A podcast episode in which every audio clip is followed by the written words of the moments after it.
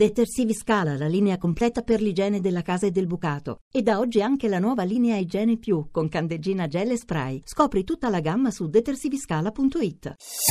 Voci del mattino. Continuiamo ancora con uh, i temi, gli argomenti di questa mattina. Stiamo andando più rapidamente possibile anche perché sono molti gli argomenti, ma vogliamo darvi anche un quadro uh, complessivo di quello che è un po' l'Italia e anche il mondo, perché ci sono situazioni Eh, terribili in giro per il mondo, e parliamo della rotta balcanica, una rotta che dovrebbe essere stata chiusa nel duemilasedici, quando l'Unione Europea ha stretto un accordo con la Turchia per fermare l'arrivo dei profughi sulle coste greche. Per alcuni, come la Germania e la, e la Svezia, questo accordo ha funzionato. Il numero dei profughi arrivato nel duemilasedici è calato rispetto all'anno precedente, però non è poi in effetti così, perché ci sono delle sacche eh, di eh, terribile sofferenza di questi profughi. Noi ci colleghiamo con la nostra inviata Cecilia Rinaldini, che è nei pressi di Salonicco, credo. Cecilia, a te. Sì, buongiorno Lorenzo, sono veramente a Salonicco. Questa è una tappa del giro che ho fatto lungo la rotta balcanica tra Serbia, Grecia e Bulgaria dopo la grande ondata di freddo che c'è stata all'inizio dell'anno, che è costata la vita ad almeno sei profughi morti assiderati. La rotta balcanica, come tu dicevi, non si è mai veramente chiusa, o meglio, la chiusura ufficiale del marzo duemilasedici non ha fatto che frammentare il flusso dei profughi. Quello sì. Che era un fiume in piena, ce lo ricordiamo. Nel duemilaquindici li abbiamo visti arrivare appunto dalla Turchia alle isole greche e poi lungo tutta la rotta balcanica. Ecco, quello che era un fiume in piena si è trasformato in mille rivoli, eh, con i profughi che sono costretti ad attraversare vie sempre più, più impervie, più pericolose, in, per non essere presi dalla polizia e ricacciati indietro. Insomma, sì. Se gli ingressi illegali si chiudono, si cercano vie illegali, e gli unici ad arricchirsi sono i trafficanti di esseri umani. Tu hai avuto modo anche di guardare, di vedere dove queste persone alloggiano, tra virgolette, perché non sono alloggi, poi in effetti sembrano più dei lager che degli alloggi in sostanza.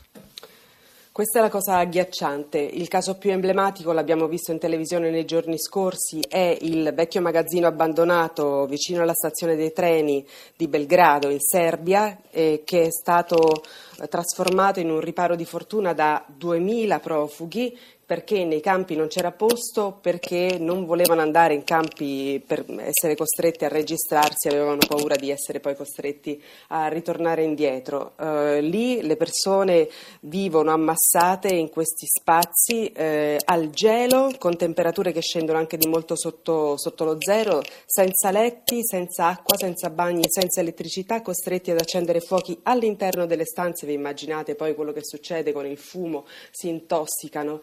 Uh, con uh, un pasto caldo al giorno distribuito da una O N G straniera, insomma una situazione veramente difficile, ma non soltanto in Serbia, questo è il caso più eclatante, sì. Ma sono stata ad esempio in Bulgaria, vicino al confine con la Turchia, lì c'è il più grande campo profughi della, del paese, di Harmanli. Quando sono arrivata io c'erano duemila persone sistemate in una vecchia caserma, da fuori sembrava una sistemazione dignitosa, quando siamo entrati dentro abbiamo visto un altro girone dell'inferno con mh, lavandini rotti, tubi che perdono, non c'è acqua calda, distribuiscono dei pasti caldi al giorno, ma sono un pentolone pieno di fagioli, e dopo tanti mesi che stanno lì non ce la fanno più.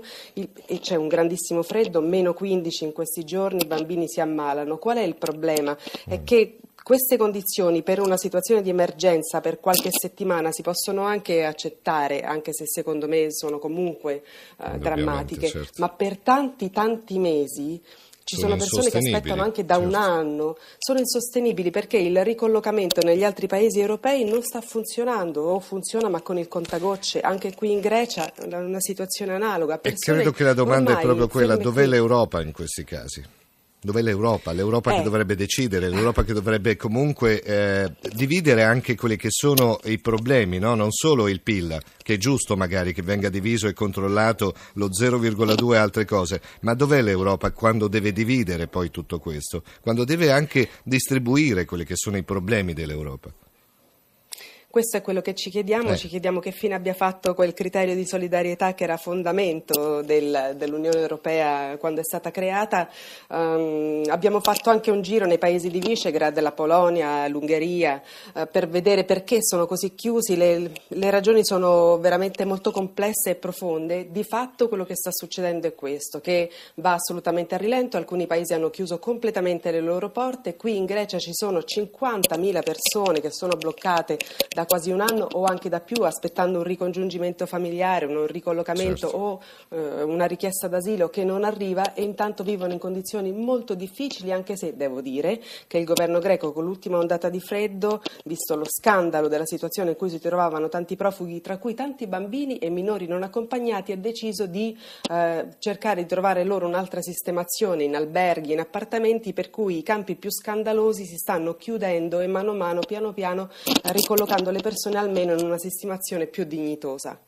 E allora io ringrazio Cecilia Rinaldini, anche perché spesso si parla di numeri cinquantamila, centomila, poi ci rendiamo conto che stiamo parlando di bambini, di donne, di uomini che sono allo stremo, quindi non dimentichiamo mai che dietro a quei numeri ci sono delle facce, delle storie, dei nomi, delle tragedie vere. E allora eh, facciamoci, come dire, facciamo un esame di coscienza prima di dire eh, delle cose che possono sembrare banali, perché a volte anche sui social, no, si leggono delle cose terribili e, e, e non è sempre giusto, non è sempre eh, corretto fare una sorta di, eh, di mazzo complessivo di tutto quello che è la disperazione di queste persone che sono alle porte dell'Europa.